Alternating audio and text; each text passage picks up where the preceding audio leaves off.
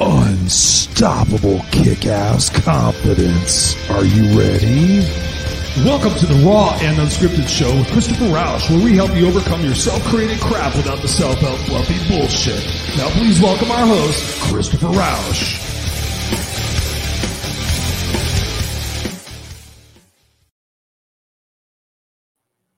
And please welcome Christopher Roush. What's up, ladies and gentlemen, boys and girls? Hello, hello, hello. It is I, Christopher Roush, your no excuses coach, here back with a raw and unscripted show, your place where I help you overcome your self created crap without the self help fluffy bullshit. Good evening, ladies and gentlemen. Whether you're here live or on the replay, thank you, thank you, thank you. And uh, blah, blah, blah, blah. Something, something about it's having a problem streaming on LinkedIn. Um, I don't know what the hell. We'll just say remove. Uh, remove, whatever, remove. I'm not sure what's going on there, but um, hopefully you guys can see me. Uh, something just came up saying my LinkedIn connection wasn't good. So uh, looks like we're here on YouTube and Facebook. Thank you guys for being here. The Raw and Unscripted Show, Christopher Roush, your no excuses coach. Love you guys. Appreciate you guys being here, whether you're live or on the replay every single Tuesday, 7 p.m. Pacific Standard Time, live on the video cast. If you guys are listening to this on the podcast, um, we uh, congregate on Facebook, YouTube, LinkedIn, and all the different various pages you guys can find me, Master Motivators, the Kick Ass Guide to Life, of course, and the Raw and Unscripted group on Facebook. So thank you guys all for being here. Darlene's in the house. What's up, Darlene? Thank you for being here. She says, Hey, buddy, what's up? What's up from Florida? We got Susan Day in the house. Susan, it's a blessing to see you. It's been a minute. I hope you're doing well. Hope everything's going good in life. Uh, thank you guys for being here. I appreciate you guys. So, yeah, um, what's going on? What's going on? It's Tuesday night this is a special show god uh the truth be told. Um i guess that was supposed to be on here tonight unfortunately had to go into surgery. Um so we are going to be here uh just you and i just us here the raw and unscripted show with you and i. And one of the things i want to say early on is this. Questions and comments are always welcome here on the raw and unscripted show this can be an intimate conversation between the you between the both of us because tonight is a celebration. Tonight is a celebration of life because me me christopher roush i'm gonna have a birthday on saturday. I'm gonna have a birthday on saturday. Yes ladies and gentlemen i am going to be 35 i am finally going to be 35 what's up tom? What's up? Welcome to the welcome to the house brother. Uh tom is very kick-ass. He says what's up? Hey what's up robert? Um robert saying hello to everybody. So yeah uh this coming saturday the 26th. Yours truly will be celebrating his 53rd birthday. 53, baby. 53 years on this spinning blue marble in space. Yes, yes, yes. Um, so I thought, you know, with the uh, show uh, availability coming up. I could have got an extra guest. I could have got, I could have done something, but uh, you know, I was sitting there thinking about my celebration of life, and I thought, you know what? I'm just gonna let you guys in on my life and show you some pictures and tell some stories. How about that? You know, obviously the stories will have lessons. Of course, that's what this show is about is, is, is sharing things from my nature and things about my life that can help you guys move forward in your uh, personal journey. So I thought it'd be kind of cool, you know, uh, celebrate life how often do we do these on podcasts right? You know we're often you know talking about the serious subjects and everything else but uh, i figured i love you guys. You're a part of my family. So what better way to kind of spend 45 minutes and uh, just sharing uh, some pictures of from my life some stories that maybe you haven't heard here on the show and just an opportunity for us just to get to know one another a little bit better. So again any question you've ever wanted to ask me personal uh personal development wise whatever it is this is your opportunity. I want you guys to get to know me a little bit better um, I want to use this obviously as a legacy piece that uh, if anything should ever happen, that my son can see back on these videos and see uh, something about my life as well. So there's a selfish reason why I do these shows every once in a while is because you never know when your time is going to be up. And for me, if my time was up tomorrow, I would definitely want this show to be in existence so that my boy could go back when he's older and be able to see some of these stories. So uh, I know you guys saw the uh, the promo piece where I put some of those pictures on there, and I've shared some of these pictures before, but uh, really what I want tonight to be about is a journey is a journey through my life um, to get an idea of some of the ups and downs that and the challenges that I've had, but really also focus on some of the great things that have happened in my life and some of those lessons that I've learned as well, because it has definitely been a journey. If you've been following me for any length of time, you kind of know my story. So I'm going to kind of get into it a little bit, but I know I have a lot of people new to me lately. Thank you so much for the friend requests and the follows. I appreciate you guys so very, very much. Um, and once again, just uh, worth mentioning here Uh, one of my most passionate endeavors that I take very, very seriously is that I'm on the, on the board of directors for Help Heal Humanity. So uh, for those of you guys listening to this, uh, helphealhumanity.org is flashing on the screen right now. I am on the board of directors there in the USA board. And I just got to tell you that from a standpoint of volunteering and donating my time and my expertise, this bar none is one of the amazing, most amazing organizations um, because it's truly got its heart in the right place. And its founder, Serena Buffalino, is an amazing soul sister of mine. Uh, her passion, her dedication. If you've seen her on these shows, you know what I'm talking about. Everybody says, "Oh my God, I got to get a piece of Serena," um, because she's so energetic, so passionate. So whatever it is that's going on in your life, if you're looking for a place to volunteer, to donate, or to, to, to lend your expertise, please go to helphealhumanity.org. Go over to the volunteer page.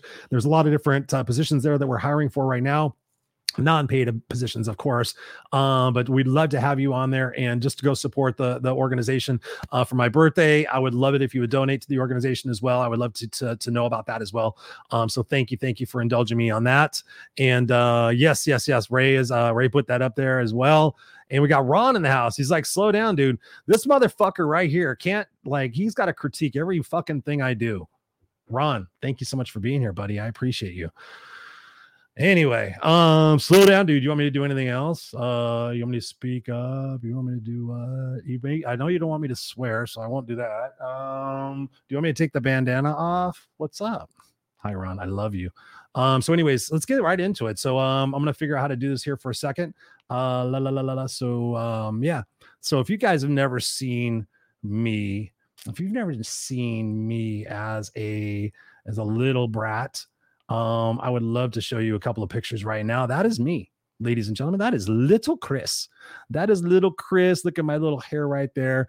Um, yeah, that was one of my school pictures back when I was young and naive and still impressionable. Um, God's honest truth during these times, uh, these few pictures that I'm going to show you right now, um, they are. Uh, they are from a time in my life where I was very confused. There was a very confused uh, inner soul in these pictures right there. And um, man, uh, the journey that that kid has been on is absolutely amazing.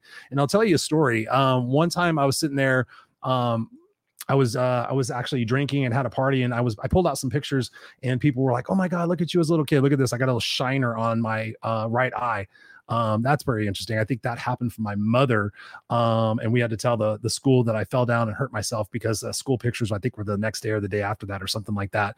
Um, but one day I was drinking, had this party, and it's something I recommend to everybody to do, not necessarily while you're drunk, but after everybody left and I went back outside and I was sat down at the patio table, lit a cigarette, had a drink. This is back when I smoked, when I drank. And I was sitting there staring at this picture of myself, literally one of these pictures right here. And I sat there and I stared into my eyes and I was sitting there going, wow, dude, you have been on a journey. You're going to go on a journey of ups and downs of epic proportions. You're going to experience the highs of highs, the lows of lows. You're going to meet famous celebrities. You're going to have uh, so many, so many amazing experiences. You're going to graduate with a master's degree. You're going to impact souls all over the world. You're going to do this and that. And as I was talking to this little boy, I just started crying and I just really was just like so impacted on the fact that that little boy was me and the fact that I went from that little boy to being the person that I am today, or at least the person I was back then. And I've grown so much back then since then, because that was probably about 15 years ago at least. Um, but it was just one of those impactful situations. So I always encourage my coaching clients that sometimes if there's some inner healing work, there's some inner child work to do, you know, pick out a picture of yourself when you were younger and just look into your eyes and just give yourself massive amounts of credit for what it is that you've endured and what it is that you've gone through because life is absolutely amazing And when I was this little kid, nobody ever taught me how to handle my emotions. Nobody ever taught me how to deal with the bullies at school. I mean, I got bullied on the way to school, I got bullied at school, and then I got bullied at home from my mom. Of course, we call that domestic violence. Um, so yeah, that kind of made me the kid I am today. So I wanted to share that with you so you could just kind of get a, a peek of what Chris used to be. Um, yes, yes, yes. So uh, with that, I want to um, I want to show you these pictures here as well. This is um this is a picture of of yours truly Look at that motherfucker.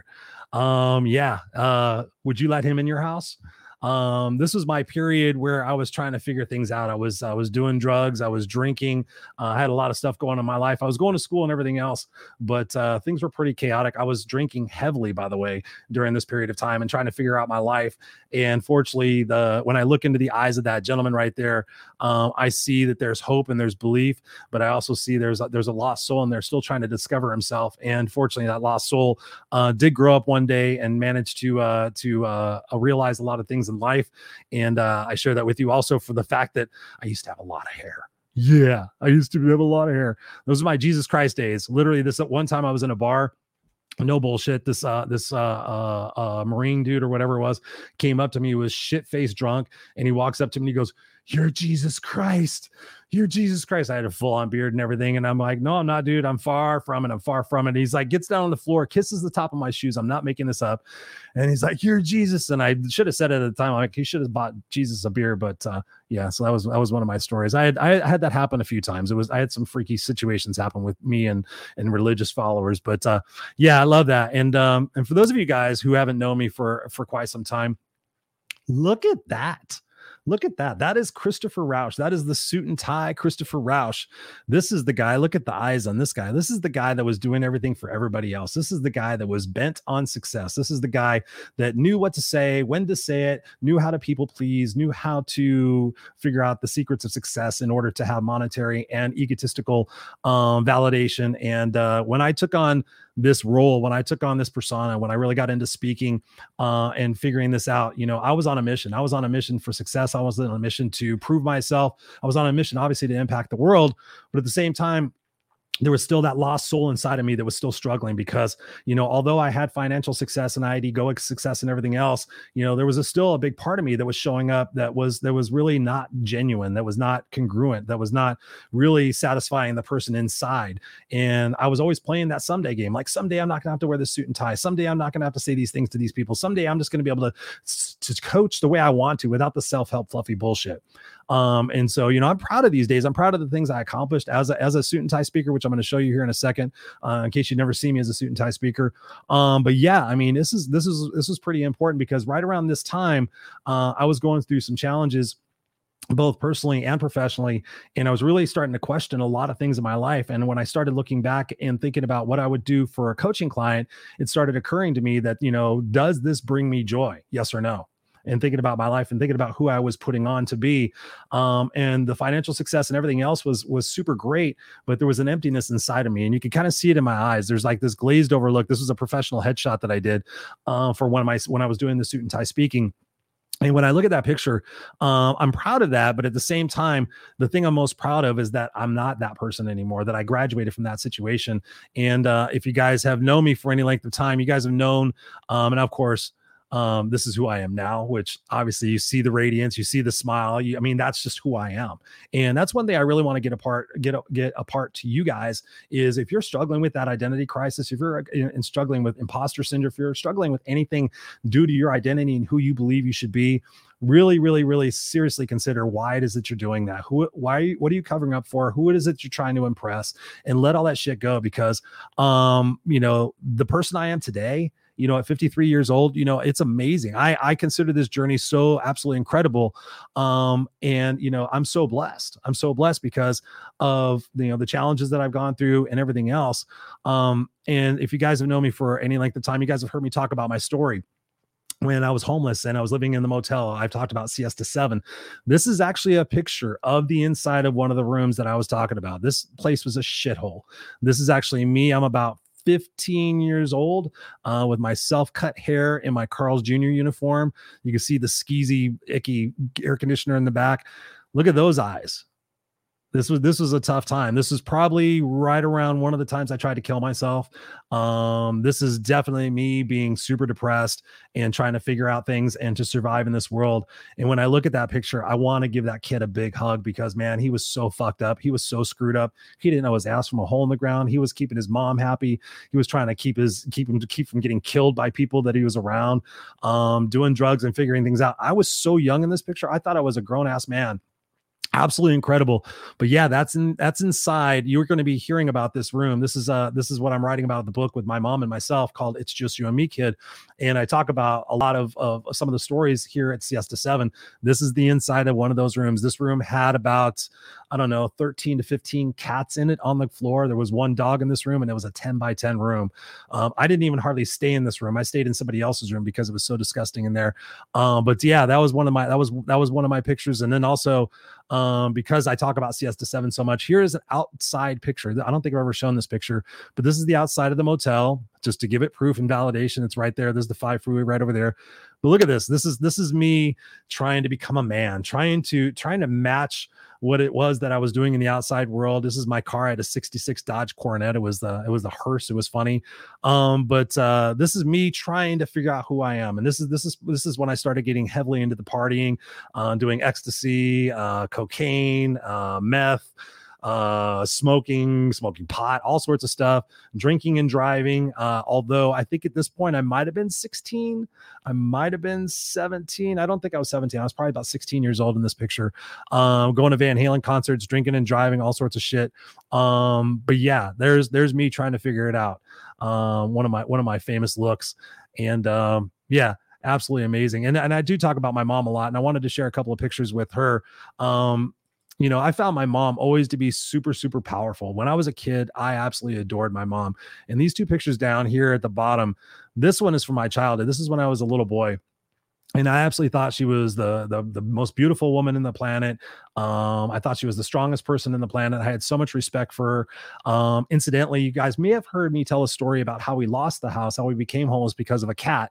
That is the cat. That is the cat. My mom spent five thousand dollars to save his life, and unfortunately, he had feline leukemia, which is not treatable. And she spent all that five thousand dollars, and that's why we became homeless because she was trying to save her favorite cat versus keeping a, a roof over her son's head. Um, this is actually a picture of her in the Siesta 7 motel. This is before, this is right when we got there. This is really before she went downhill big time um, and started aging and getting really bad. But I want to share this picture with you because I've never shared this picture publicly either. This is my mother later in life. And uh, subsequently, we did get out of the motel and I've been uh, I've, I've shared a little bit of the story, uh, but my mom ultimately bought a house after the motel, and both of us had pretty regular lives for for a little bit for about two years. Um, and one of the things we really got to be able to become was with friends. We became friends, and this picture right here is probably one of my favorite pictures of my mom because uh, this is her pool. This is her pool. She had to have a four bedroom house with a pool. This is funny. A lady going from a 10 by 10 room in a motel that she's lived in that's a trashy, sleazy motel. She wanted a four bedroom house with a pool. That's her thing. That's that's what she wanted. This pool she had never been in. She lived in the house for like three or four years, had never been in the pool. There's a long story. It's in my book. Um, but she had all these animals. She never went in the pool. I said, Mom, let's go in the fucking pool. So we finally did, and uh, she was so happy. It was it was such a cool experience to think about all the stuff that we went through, being homeless. She was raped while we were homeless. Um, all the things that she endured. I mean, she wasn't a perfect mom, but man, she busted her ass and she really tried. And for her to stick to her conviction, to go from a from a from a sleazy motel to a nice house in Corona, hats off to her, man. I mean, she had the vision in her mind. She was dead set on getting it, and she got it. So, um, yeah, it was one of that was one of the it was a happy day in our life uh, as mother and son. So, I'm always proud to share that picture as well of my mom. Um, here's a picture of my mom that I've never shared publicly um, as well. But uh, this is uh, this is her um, later in life. This is through the two year challenge that I talk about sometimes, where she was diagnosed with lung cancer. Actually, this is a picture of her outside UCI Medical Center. This is her dog. My wife Barbara brought the dog up to the to, up to the hospital. Um, this is her necrotic leg. This is the day before this leg was to be amputated. Uh, my mother was a chronic smoker and unfortunately uh, uh, developed atherosclerosis, which is a hardening of the arteries. And ultimately, the doctors fucked up and didn't diagnose it correctly. She had a few femoral uh, bypasses in her right leg. And this was uh, the day before she was going to have her leg amputated. All she wanted was a cigarette and to come outside and see her dog before she had to go have that surgery. So I begged and pleaded with the hospital staff. I had to jump through hoops. I offered to do training sessions for them. I begged and pleaded, and they let me me take her outside so she could have one cigarette and see her dog.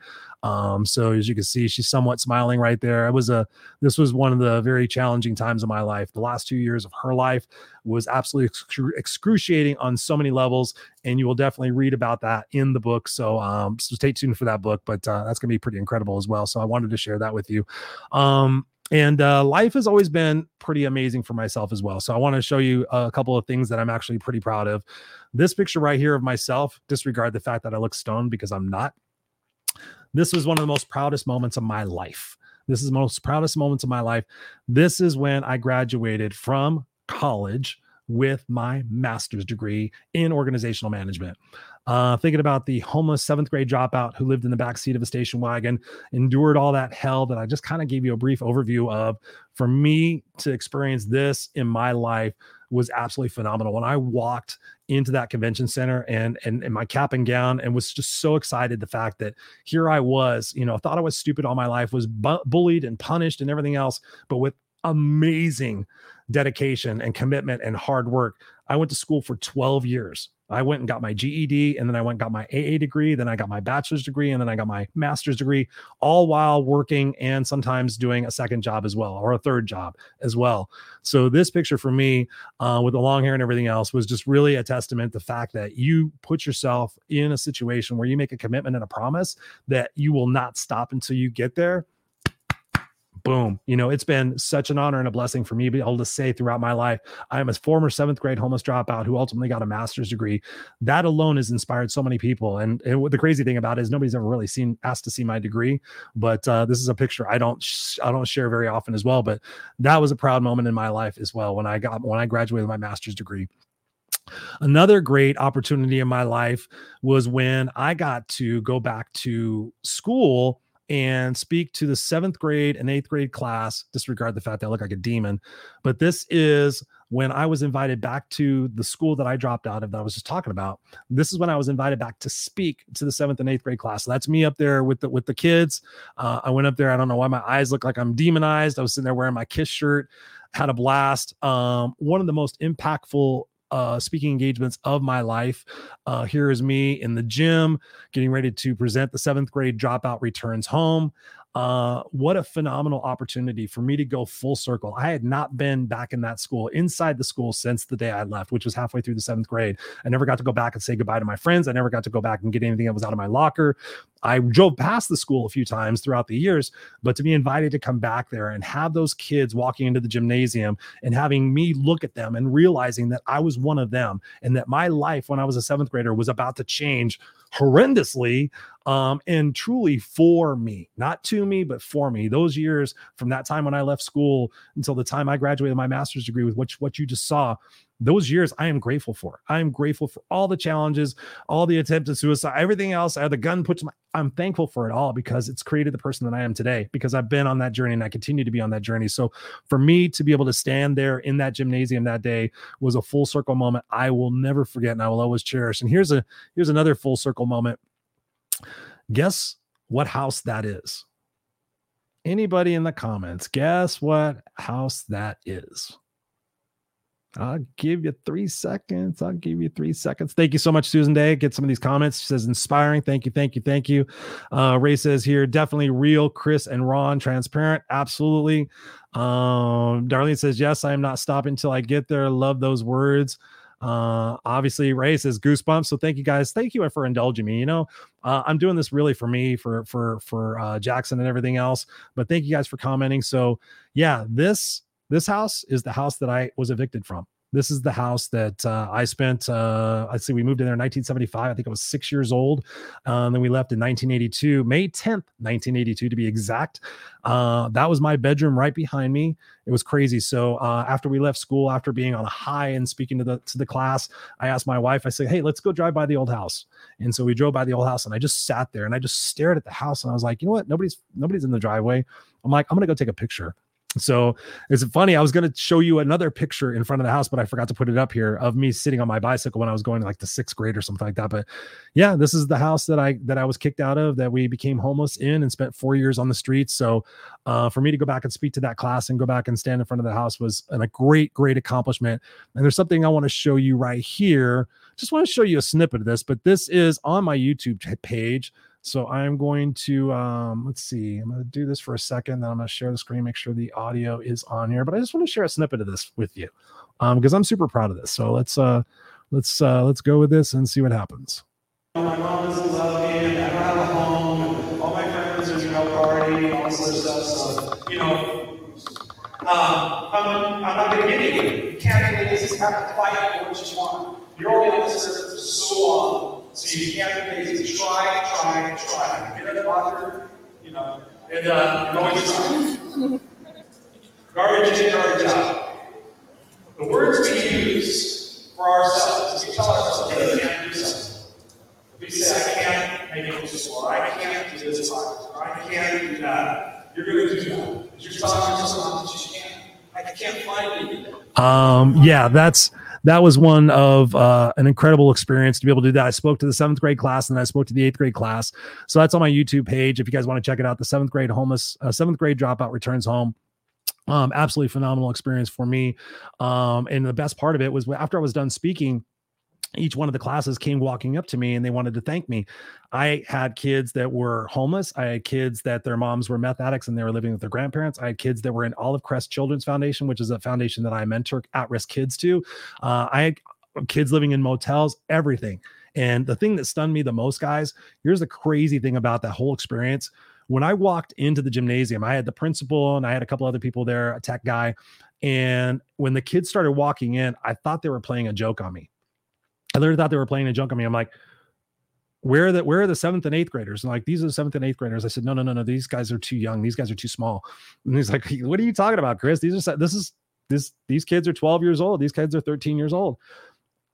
I stopped in my tracks because when I looked back on my life, and every time I've ever looked back on my life from 13 on through that experience, I've always seen myself as an adult. I've always seen myself as a grown man. I mean, not really grown, grown, but I, I saw myself a hell of a lot older than those kids that I saw in that gymnasium. So it gave me all the more respect in everything that I endured and I accomplished during those years, um, being homeless and everything else and being able to go back there. I was just absolutely stunned. So having those kids come up and tell me that at that point in my life, I can't remember exactly what year this was, um, but it reaffirmed in those moments exactly why I'm here on earth and why I'm here is to impact the youth and impact everybody to think differently and to use my story and to share that. So if you have a story if, that you're hiding, or if you have a story that you're ignoring, or if you have a story that you're not sure what to do with, go inspire kids go full circle on your life and figure out where it is that you need to get back to to, to find that that soulful you that youthful you that's the secret sauce to life, ladies and gentlemen. Um, that's your secret sauce to life. Um, here's a here's a here's a fun one for you um to share. And again, thank you guys uh for for checking for just indulging me here. Um, this is actually a proud moment. Uh, you guys might be surprised, but there I am in a suit and tie. Um, again, this was this was back when I was really successful as a suit and tie speaker. I'm sitting here holding some awards. I was a Toastmaster. Uh, I was in Toastmasters. If you guys aren't familiar with Toastmasters, it is a uh, an organization that helps you perfect and get better at your uh, uh, speaking skills, interpersonal speaking skills, um, public speaking, speaking speaking skills say that 10 times fast. Um, so yeah, I was doing quite well in Toastmasters. One of the things that I had an issue with was that I was still edgy, but a lot of the good old boys and the the uh, the old fucks in the Toastmasters uh, group didn't really care for me. I was the president of my club and I was just getting sick and tired of the bullshit. Again, sick and tired of the suit and tie, sick and tired of their fucking crap. And I was just like, why am I doing this?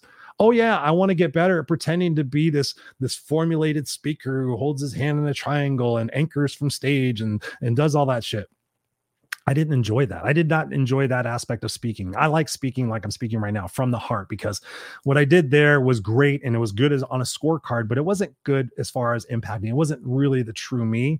Uh, but yeah, I mean, that's I was on the trajectory, and this is this is back. Um, this is really back when. Uh, remember this photo because I'm gonna I'm gonna share another photo with you here in just a second. But uh, yeah, there's that. Um, what is it? Uh, oh, here's another actually. Oh, here's a fun one. I'm just gonna show you this one real quick.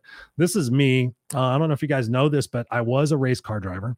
Um, yes, no um actually this is just a really cool experience my wife bought me um uh one of those uh uh indycar experiences here in southern california that thing's badass. If you guys have never done something like that, go do that. Go do that. Go buy that for somebody else. It was one of the best birthday gifts or anniversary gifts I have had. Uh, it was amazing. The uh, they have a pit crew guy in your ear, and I got the car up to the fastest you could possibly go. And the guy was kind of surprised about that. I was like revving it out, and uh, so I had a blast with that. But I just wanted to share that because you know life is about having great times. And uh, actually, I have I have one to go back and do again. It's a it's a super car uh, experience. So I got it before COVID, so I got to go do that one as well. But uh, here's another thing that I'm proud of. Here's here's me up here. These beautiful people right here were once upon a time one of my teams. And you guys know that I was in corporate for uh, at, the, my last company. I was there for 26 years, uh, just shy of uh, 27 years. And one of the blessings that I've had in my in my career is to lead people. And this is an amazing band of gypsies that I led. Uh, I had a couple of supervisors in here, and uh, just an amazing crew. This was my family. This is my homies. I could tell you stories about all of these people. This was a, this was quite some time ago, obviously because I'm wearing a suit and tie. Um, but I share this with you because you know, as far as proud moments go, my time in leadership and my time in corporate, um, building teams and staff, uh, changing organizations, and you know, really changing the culture of organizations and empowering people. That was one of the greatest times of my life. I really truly loved doing it. That's what I went to school for was organizational management and really really having one of the best teams in in my company was one of the greatest things that I ever got to do. Um, one of the things that happened at, at our organization was the morale started dropping. And long story short, I took it upon myself to become the head champion guy of the morale of the entire company. And much to the chagrin of my boss, I went to the three top executives of the organization and said, Hey guys, guess what? We have a morale problem, but guess what? I have some ideas and uh, fortunately it was received really well. And the nut of the uh, the final summation of it all was we entered the company into the orange county register's best company to work for here in southern california. The orange county register is a big company is a big newspaper. So i got us to enter the the the best company to work for and with the caveat that each year as a management team we would grow to get on the top of that list. So each year we would take the feedback received from the surveys and work on that with our internal staff to just really create a culture and create a climate that we could all be proud of. And so that was one of the things i was super proud of is uh, there as well uh, I was recognized for having the happiest team, the most committed team in the organization. So I was always pleased with that. So, yeah, just wanted to share that with you. I do miss those those days and those experiences, um, but at the same time, that was a former uh, it was a former um, was a former life of mine. That was a former life of mine. And I'm so thankful for the relationships that I gained from that experience. Matter of fact, I just went out with one of my buddies that I haven't seen since I left corporate. Uh, we went out to uh, lunch on Friday. So that was great time. Hadn't seen him in a while. Um, but yeah, um, some of the other cool shit that I've had in my life is uh, I've had the opportunity to meet some celebrities, some celebrities. Uh, here's a little, here's a little boasting for me, a little boasting. Uh, but yeah, let's uh, let's check out this guys. Do you guys know um, the Monkees? Hey, hey, we're the Monkees. People say we're monkey rat. That is Mickey Dolenz. That is me and Mickey Dolenz. Got to meet him at an event. Uh, great guy, funny as hell. Uh, really dug him. Uh, another gentleman I got to meet once upon a time. If you guys are um, welcome to the jungle fans, uh, I got to meet this guy one time, uh, Mr. Duff McKagan of Guns N' Roses. Uh, awesome dude. He uh, spoke for a while, and if you've never checked out his books, he authored a couple of books uh, about being a man. Uh, great writer. Uh, you wouldn't think it, but uh, great writer, awesome speaker. What a hell of a journey had a great conversation with him. He uh, signed my Appetite for Destruction uh, sealed album, so I was stoked about that. And I share these with you not to boast necessarily, but at the same time, when you think about my journey and you think about where I've come from, to be able to be in the company of some of these people is absolutely monumental. Um, I have had the opportunity to meet this gentleman. Uh, if you're familiar with Ghostbusters and one of my favorite movies, The Crow, this is Mr. Ernie Hudson. This is me uh, hanging out with Ernie backstage. Uh, back when I went through a period where I was not necessarily having a mustache, it was kind of interesting. But uh, there's me and Ernie hanging backstage. Um, yeah, had a great time. I have a the the the crow. Actually, let me let me uh, let me show this to you for a second here.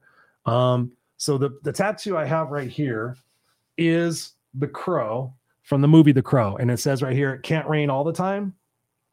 So from that movie, if you guys have never seen the movie, the the gist of the movie is the fact that Brandon Lee um, made the movie and obviously was uh, was killed during the the shooting of the movie. And uh, in the postscript of the movie, he's talking about you know how many more sunsets are you going to see? How many more moments are you going to experience? How many more laughs are you going to have? And then obviously he was killed through during the movie and it was just weird to see him talk about those things yet you know he thought that maybe his life was going to live forever but then you know that that happened. And so it's been one of my favorite movies ever. And the controversy surrounding the shooting of his death had always bugged me. I had researched the hell out of it. So be able to spend time with Ernie Hudson, who was uh, in the movie with with uh, with Brandon Lee, um, uh, Dr. Albrecht, or not uh, Sergeant Albrecht, Dr. Albrecht. Um, that was such a cool, cool experience. He let I said, Can I ask you a question? He talked to me for over an hour. Um, great, great guy. Totally, totally dug it. Um, so yeah, I, I dug that. And uh, this guy you might you guys you might recognize as well. You guys hear me talk about him every once in a while. Um, this man has had an amazing impact on my life. Uh, Mr. Glenn Morshower. There's me and Glenn Morshower. This is uh, at another event where uh, Glenn, he's a television actor. He's got a, uh TV show right now on Fox called The Resident. He was Agent Pierce on 24. If you guys were uh, Kiefer Sutherland fans, uh, he is going to be on season four or five. I can't. I haven't watched it. Um, the Ozarks. Uh, Glenn Morshower is going to be on that final season of that. So I know a lot of people watch that. But uh, this gentleman right here uh, really taught me how to be raw and unscripted um, back in, in the days where I this is recently when I had when I started going to become the kick-ass guide, the live speaker, and, and changing my branding from the suit and tie and everything else. But I was still so stuck on making sure I remembered everything to say, and you know, as a speaker and being being you know scripted and all other stuff that I learned in Toastmasters. Glenn Morshower came out in front of over 600 people one night and said, "Ladies and gentlemen, I don't know what I'm going to talk about. Are you okay with that?" And I watched people kind of go, okay. And he just started having a conversation with the crowd and connected with them and moved us. It was so incredible. And I was like, I want to do that. And so I would talk to him later. He's like, just do it. And I'm like, that's freaky. You're not having anything prepared. Are you serious? But as I started trusting my heart, as I tr- started trusting this, not as much, but trusting my heart, trusting the messages will come through. I may forget some important things. I thought about some things I want to share tonight. If I forget them, it's no big deal because I know everything else is coming from the heart. And I know everything else is going to impact. But Glenn taught me that. Uh, I had the amazing experience to uh, to do some Friday night lives with him and Ken Walls back when. Um, when uh, COVID first started, and uh, just had a great, great time. Shared clubhouse rooms with them, um, and uh, yeah, just a phenomenal person uh, to be able to be mentored by. So thank you, Glenn, for being a part of my life. And uh, last one I want to show on this one, you guys may have seen me share this before, Mr. Les Brown. Who knows Les Brown? Les Brown, the famous, the infamous Les Brown. Look at that smile. Look at that laugh. Look who's giving him that laugh, the kick ass guy not the suit and tie guy, not the guy with the hair and everything. Well, I still had hair there. I mean, I still have hair now, but I now I just save it. Um, Les Brown, I was training with him. I got to I, get me, the homeless guy, the guy I just took you through the journey of. I got to train with Les Brown for three days. Part of the uh, the the deal was that he's gonna he interviews me on camera, which is also on my YouTube channel. So I got to in, be interviewed by Les Brown, uh, which is amazing. But here's the cool thing: Les, the first night when we got to when we started doing the training, we all got about 20 minutes up on stage where Les was going to critique us and kind of just see what type of speakers we were he spent over an hour on me. I have it on recording, and he was like, you know, the bandana thing, and do you swear in front of kids, and did, and just like getting into all of this stuff. And I'm like, oh, here's why I do this, and here's why I do this. And he was just like, hmm, hmm I don't agree with that. Hmm, tell me about this. And we just had this awesome conversation. I could tell everybody was just like, what the hell? This guy's crazy. Why are we spending so much time on him? Everybody else had suit and ties on and all looking professional and all kissing his ass. Um, and uh, so it's pretty crazy. So the last day of training he comes walking into the speaker room. We're actually supposed to go up to his suite and then he's going to interview me. He comes walking in the door. I'm standing there talking to some people. he goes, What's up, Mr. Kickass? What's up, Mr. Kickass? And um, and uh, and uh, I was just like, I was like, Hey, what's up, Les? How you doing? He's like, you got one of those kerchiefs for me, man. You got one of those kerchiefs for me. He called it a kerchief. And I said, yeah, dude. Because whenever I go to events, I carry bandanas in the back in my back pocket. And I said, what do you want? I said, I got a red, black one, and I got a blue one. He's like, give me the blue one. Give me the blue one. And I said, I go to hand it to him, right? Les Brown. I'm not gonna, I'm like, oh, are you gonna do blow your nose in it? He goes, no, no, no. Put it on me, fool. Put it on me.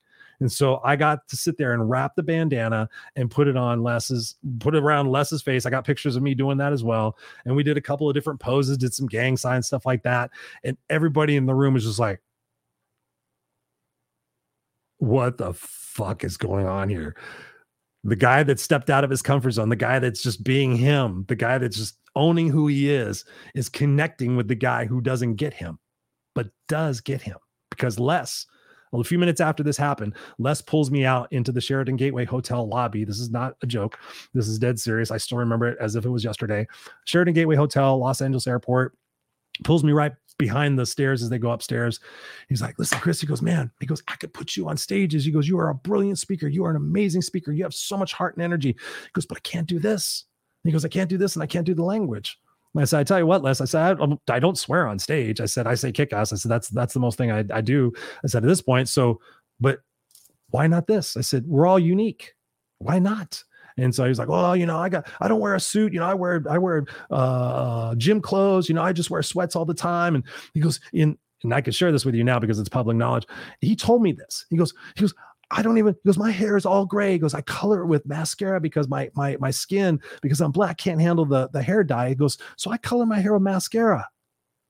And he was just like endearing to me, like he is somebody else, but he puts all of this stuff on to, to, to be who he is because he makes a lot of money and impacts a lot of lives.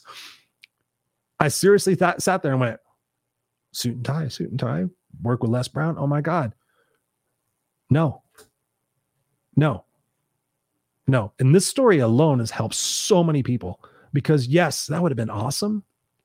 Phenomenal. Phenomenal. Les Brown and Tony Robbins, their tapes got me through so much of my life, got me through so much of my life.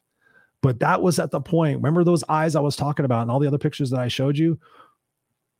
That my soul wasn't there. My soul is in these pictures. My soul is there, right? You know, when I think about this moment, when I think about this moment, man, that is a that is a proud moment. That is a proud moment because we went to dinner one of the nights and and Les was sitting to my left. Les was sitting to my left in, at the dinner table, and my buddy Martin was across the, the table from me. And he's like, Chris, I don't understand why you don't do the suit and tie, man. Les Brown's right there, blah, blah. And I simply looked at him. I go, Martin, there was probably about 13 of us at the table.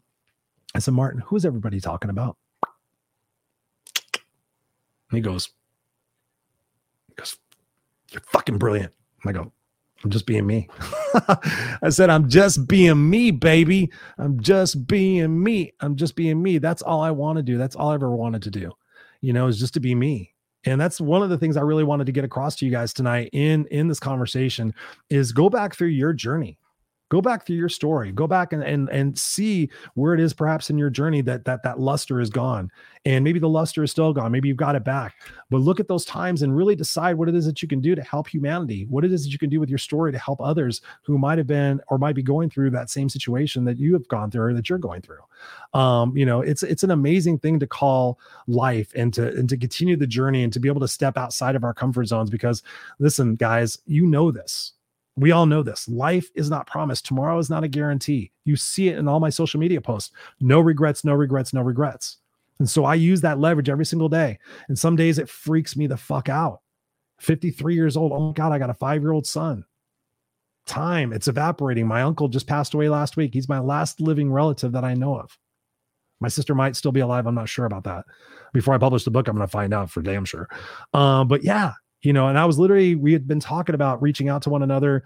Um, and then COVID all hit and he had to be super safe and, and careful because he was older. And um, we were going to talk about my mom. He was going to tell me some stories about, nope. I took it for granted. I'm like, he's young. He, life is short, guys. You know, the sooner you get to where you truly love yourself and you're not, you're not apologizing for anything and you're truly owning who you are, and you give the best to everybody else. You don't give them the finger. If somebody's coming to your life, we know that people come into our lives for a reason, a season, or a lifetime. I wish all the people well, the people who have backstabbed me, the people who have talked behind my back, the people who, who, whatever. I wish them all well in a successful way. There's enough for us all but I'm not gonna sit there and harp on shit in my past. I'm not gonna I'm not gonna try to go back to any of that stuff. That's not the person I am anymore. Every single day I strive to become a new person every single day I, I strive to leave a legacy that I'm going to be proud of. Should anything happen to me between tomorrow and my next show or tonight and my next show, this show I will be super proud of. This show will stand on its own and be able to tell my son, this is who your dad was. And most of all, what I want this show to do is I want this show to impact you, the listener, the viewer, whether this is live right now or it's it's something you listen to 2 years from now, whatever it is, or whatever I say now, I want to plant a seed so that one day that seed grows and germinates and then what you do is you go back and you pay it forward and you go back and help other people in your life. That's what's the amazing thing about this is this world is that we get to do that for one another. So again ask me questions. I would love to be an opportunity to ask you any questions.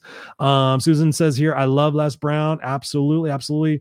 Um, robert says here that show ken and glenn and a guy named scott during covid was a lifesaver I'm talking about the show that we did that that created that. Um, we actually started a show before that. Um, that's another that's another story. Um, we won't go into that one. Uh, let me see. Um, what other questions we have things we have?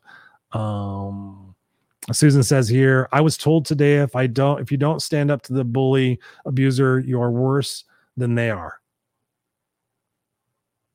I was told today if you don't. No, I don't. I don't agree with that. I don't. You don't. You're not even comparing. You're not even comparing anything. Um, you know. Yeah, I'll, talk to you offline, Susan. But yeah, that's you know no. Um, so what else we got here? What else we got here? Um, yeah, Robert says here, I love his laughter. It is uh, is the best. We're talking about uh, of, um, we're talking about um Les. So here's another thing I want to show you. This is just a little, I just a little fun, little fun. I want to show the, show you this. So uh, bear with me for a second. Thank you guys. Um, let's see, let's see. Whoops, nope, don't want to do that. Don't want to do that. So uh, there we go. Here's another. Here's here's just me in action. I just want to I want to share this with you because this is kind of cool. Um, this is me in action. So,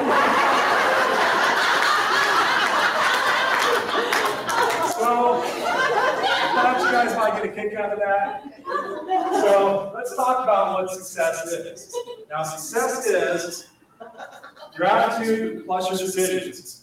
No matter what you do in life, no matter where you are, whether it's this room, whether it's your job, whether it's your PTA organization, whether it's your loved ones, everything comes down to your attitude and the decisions you make. Plain and simple. I break down so simply. How was my attitude about suit and tie speaker. Suit and tie speaker. I sit there and look at it. I'm like, you know what? It was kind of a fun time. It was interesting. Had a good time doing it. Still got to be me, which was kind of funny because you know, you know how I am. But then here I am wearing a suit and tie. Uh, so it was pretty engaging. I, I kept these uh, I kept these people laughing quite a bit, um, which was always fun. So um, yes. And the um, the last part of my story that I want to share with you guys tonight is probably the uh, probably the most important part of my story. Um, you guys know this part of my story, but I would just want to share this with you as well. Um, November. Let me just let me just let me just talk. You guys know that my uh, my anniversary was just recently, right? Um, and you know that uh, I spend and I share my life with a, with an amazing woman. Her name is Barbara Rausch. Um, this is a picture of us um, pretty soon after we first started dating so there we are uh, she's all about 22 and i am 32 and as if you can see um, yours truly has braces. So yeah i had braces back then when we first started dating. And uh, here's the here's a cool story. Here's a cool story. Um, me and this beautiful lady we met um, at an industry event. I was the co-chair of a united states postal forum um, partnership. So there was the United States Postal Forum, and then there was a bunch of business mailers who mailed um, parcels and everything through the post office, right? And so I belonged to this organization of the business people, and we would go to these meetings once a month. And I was a very standout person from everybody else at these meetings. They uh they um recruited me to be on the board. So I was on the board. I was the treasurer. I was other stuff. And then the people at the, the Postal Customer Council meetings nominated me to become the co-chair, to actually become the president of the club, president of the organization. So it was pretty crazy.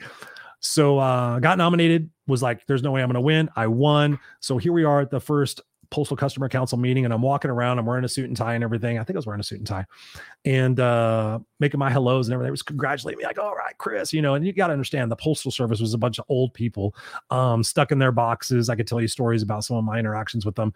But um these uh two ladies uh that I knew who um through through the industry or whatnot said, So, Chris, what are you going to do to spice up these PCC meetings, postal customer council meetings?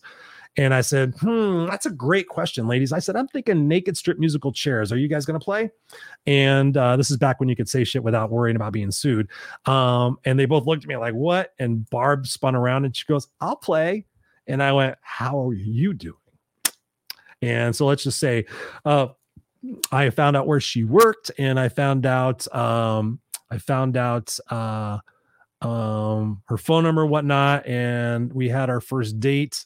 Um, which you guys know if you guys were watching uh, my social media. We had our uh, 20th anniversary of our first date on Saturday. Had a beautiful time down in Huntington Beach, and then ultimately five years later, um, we did this. We did that we got married. We got married uh, in Jamaica. So uh, I'd already been married once before, and I was like, if I get married again, it's going to be on the beach. And um, yeah, I mean, I just knew she was the right woman. And uh, five years later, we got married in Jamaica. Had a bunch of our friends there. We did a destination wedding, and it was absolutely just insane. Um, and we did it on our terms and had a blast. I had uh, I was wear, wasn't wearing any shoes, and we had a great time. Partied there. We're there for ten days. Absolutely had a blast. Um, and she's been one of the most amazing people in my life. Her love, her support, her generosity, um, her sense of humor, her brilliance. Um, uh, she and my first wife Tammy really I owe it to both of them for taking in a broken person and really helping me learn how to love again especially my first wife Tammy an amazing soul. Actually my they both know each other so don't freak out they're all friends. Actually when i did a i did a, a live radio show before i did the raw unscripted show called the kick-ass radio show and on that show i interviewed my first wife first. Then I interviewed both of them together, and then I ended the show interviewing my current wife. That was one of the best shows. It was it was so cool. That's the kind of guy I am. I'm friends with all my exes, um, so it's kind of crazy. But uh, you know, starting my life out with her, we just had an amazing journey, and through that process, obviously, um, one of the things that came up in the conversation when we first started dating early on was kids and it's like we're gonna have kids and i'm like mm, yeah i'm not really a kid person. Um so we actually broke up truth be told we broke up and uh we got back together. We'll just we'll just call that I, I won't tell you that story but we got back together and ultimately i said okay when i'm 40 and you're 30 we'll have one kid. And so 30 came and or 40 came and 30 came and i was like all right well let's go. And much to my surprise we did not wind up pregnant right away. And I was like, what is that about? Right. And truth be told, I'm not embarrassed to say this, but I had a lot of crazy sex when I was younger, back in the days when you could do that and actually have fun. Um, protected and unprotected, you know, it is what it is. Don't send me any hate mails or whatever else. But I always kind of wondered why I never had a little Chris running around. I mean, for the most part, I was safe. Don't make me feel like I'm slut or anything. Um, but I was kind of wondering, like, hmm, do I have a little Chris running around? So my wife and I tried for years and years and years to have a baby, and then ultimately went to see a um, what do they call those? Uh, fertility doctors. Went to the fertility doctor, and I thought for sure it was something with her. I thought. I'm all good. I'm all good. I'm a stud. I work out. Da da da da da da. Found out we both had situations going on that was uh, definitely going to hamper the opportunity for us to conceive a baby naturally. So we decided we made the investment to do in vitro fertilization, spent quite a large amount of money on that. Um, wound up only having one egg that we could fertilize and in an implant, and unfortunately, that did not make it. So after uh, many many years of trying naturally and then doing the in vitro fertilization route, we were pretty bummed at the opportunity of becoming parents. And honestly, I'd always like, okay, if it works, it works, and if it doesn't, it doesn't. I was kind of um, not apathetic about it, but I was just kind of like, you know, whatever's in the cards, I'm happy with. You know, it is it is what it is. But um given the fact that we were very passionate about becoming parents and from my work in foster care and everything else we started asking about adoption and so on november 26th november 26th of 2016 i became a dad I became a dad. This is the first picture. As you know, we adopted uh, Jackson from birth. That is the birth mother, Mina, and of course, myself and my wife. My wife actually had the opportunity to cut the umbilical cord for Jackson. Um, absolutely an amazing, amazing experience. We're still, it's an open adoption. We're still friends with them. They're friends on our Facebook. Uh, an amazing woman here, Mina, uh, and uh, Jackson already knows. We've already had the discussion with them. We keep having the discussion with them. But when I became a dad, um, let's talk about let's talk about shift. Let's talk about shift and the lessons that I learned. One of the biggest lessons you hear me talk about a lot now is moments, right? Moments, legacy, patience, you know, really asking ourselves, what is it that we want to be most remembered for? Right. And I've told you the story before being at a funeral back in 2008, thinking about, okay, if I died tomorrow, who would show up and what would they say? I want you guys to think about that. You died tomorrow. Who would show up and what would they say? Are you proud of that? Are you proud of that? You know, for me at that point, no, 10 or 15 people are going to show up with a bunch of booze and they're Motley and Bon Jovi records and tell funny stories about shit that I did that was stupid.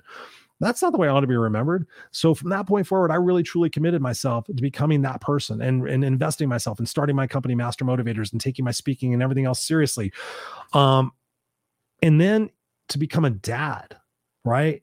Wow, absolutely amazing what it is that I've learned. Such a blessing for me. I am so grateful to God Source Universe, to the birth parents, to, to Jackson, to my wife, because the patience and the understanding and this and the empathy that I've learned um, the ability to surrender and be in the moments and not be tied up in egotistical bullshit, not be tied up in stuff that I can't impact or affect. You know, I used to be a, a, a news watcher, I used to be a political follower, you know, and all that other stuff. And my son has taught me that every moment, every gift, every breath, you know, is so amazing to experience. But yet we we get so fucked up in in in fucking TikTok and all this other shit. You know, when you think about your life and think about all the things that you invest your time in, and if you're in a situation where you're not happy, you got to look at where your priorities are at. My son taught me the priority is making sure I take care of myself mentally, physically, and spiritually, which oftentimes we think is a selfish situation. But if I'm not at my best, how can I take care of him my best? emotionally, especially leaving corporate has been the best thing for me. I probably saved probably 20 years, uh, added 20 years to my life.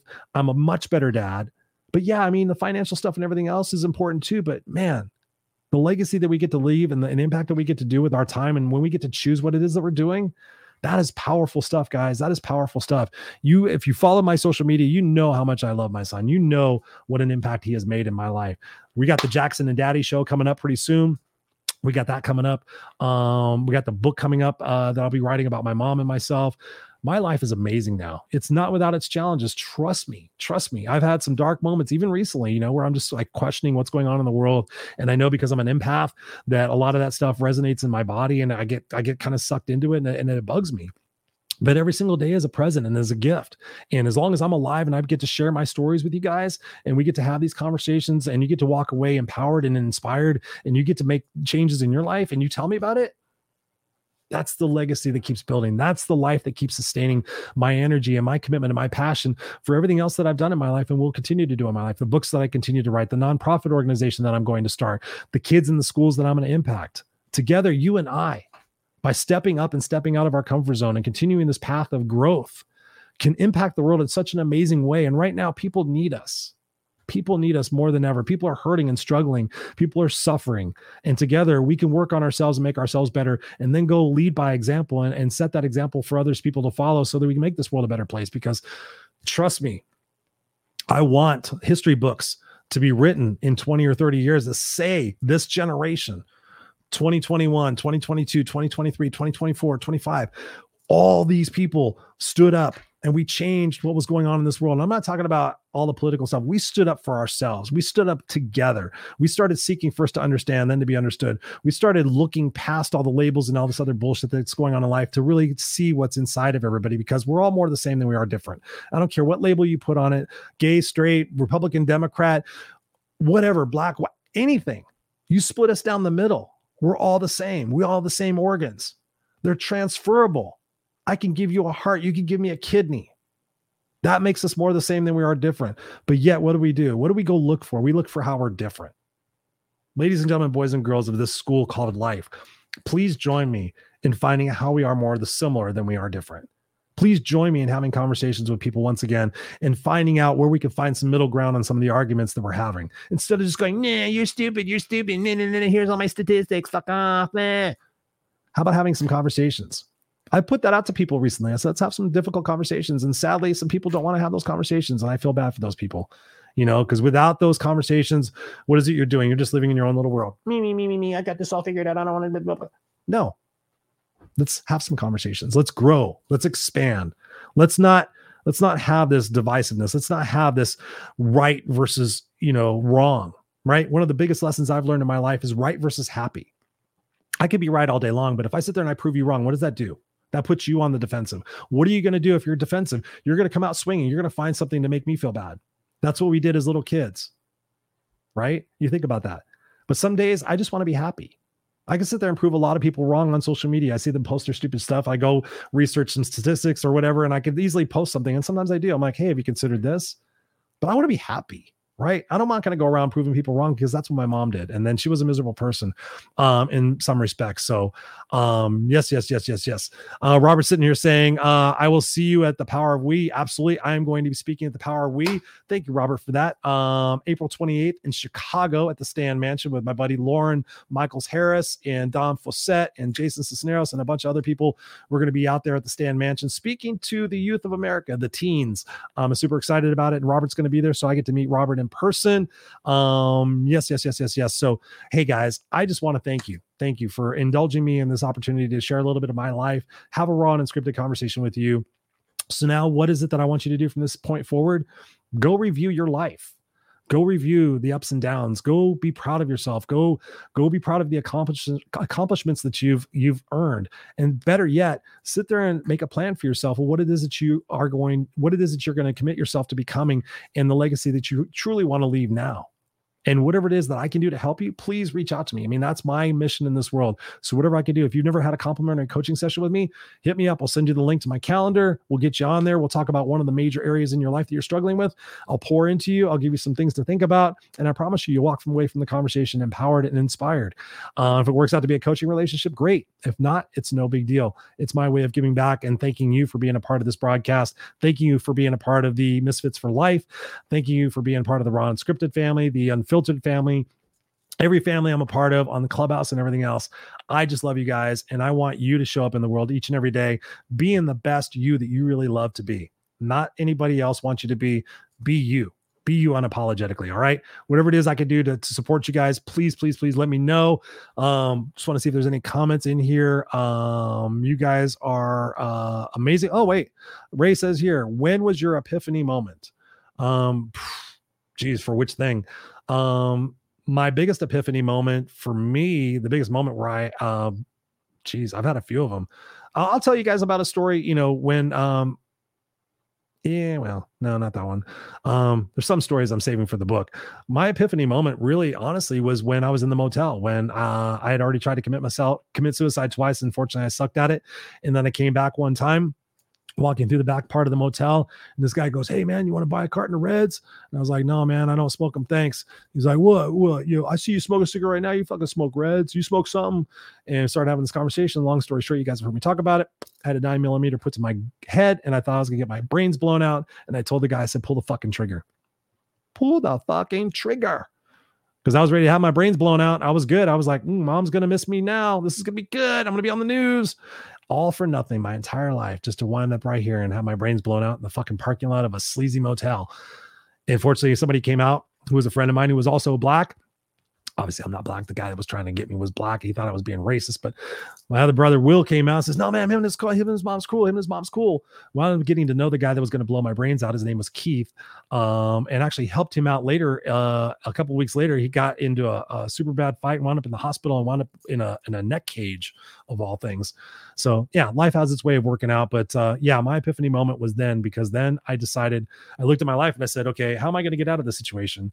Uh, either in a casket or in a squad car or by my own choice. And that's, ladies and gentlemen, when you saw those pictures, that lost soul took responsibilities for his life and left mother in that motel. Didn't leave mother, still went back and provided support to her. But I left that motel, and that started the dominoes that went into play to create the person that's standing in front of you today. I love you guys. I want to respect your time you are amazing people. I'm going to go back and check out your comments, but uh, definitely want to respect your time. I appreciate you, go Susan. You rock. Appreciate you. Um, thank you, Angel. Not sure why you're still not showing up. Uh, but again, if this if this episode impacted you, I know it's kind of a personal episode, but uh, if you feel that it was impactful, please share this out with other people. Um, because that's my intention every single day is to impact the world with my words and my authenticity and everything else. So love you guys keep being awesome. And uh, we'll see you here next week on the Raw and Unscripted Show. I'm Christopher Rausch, and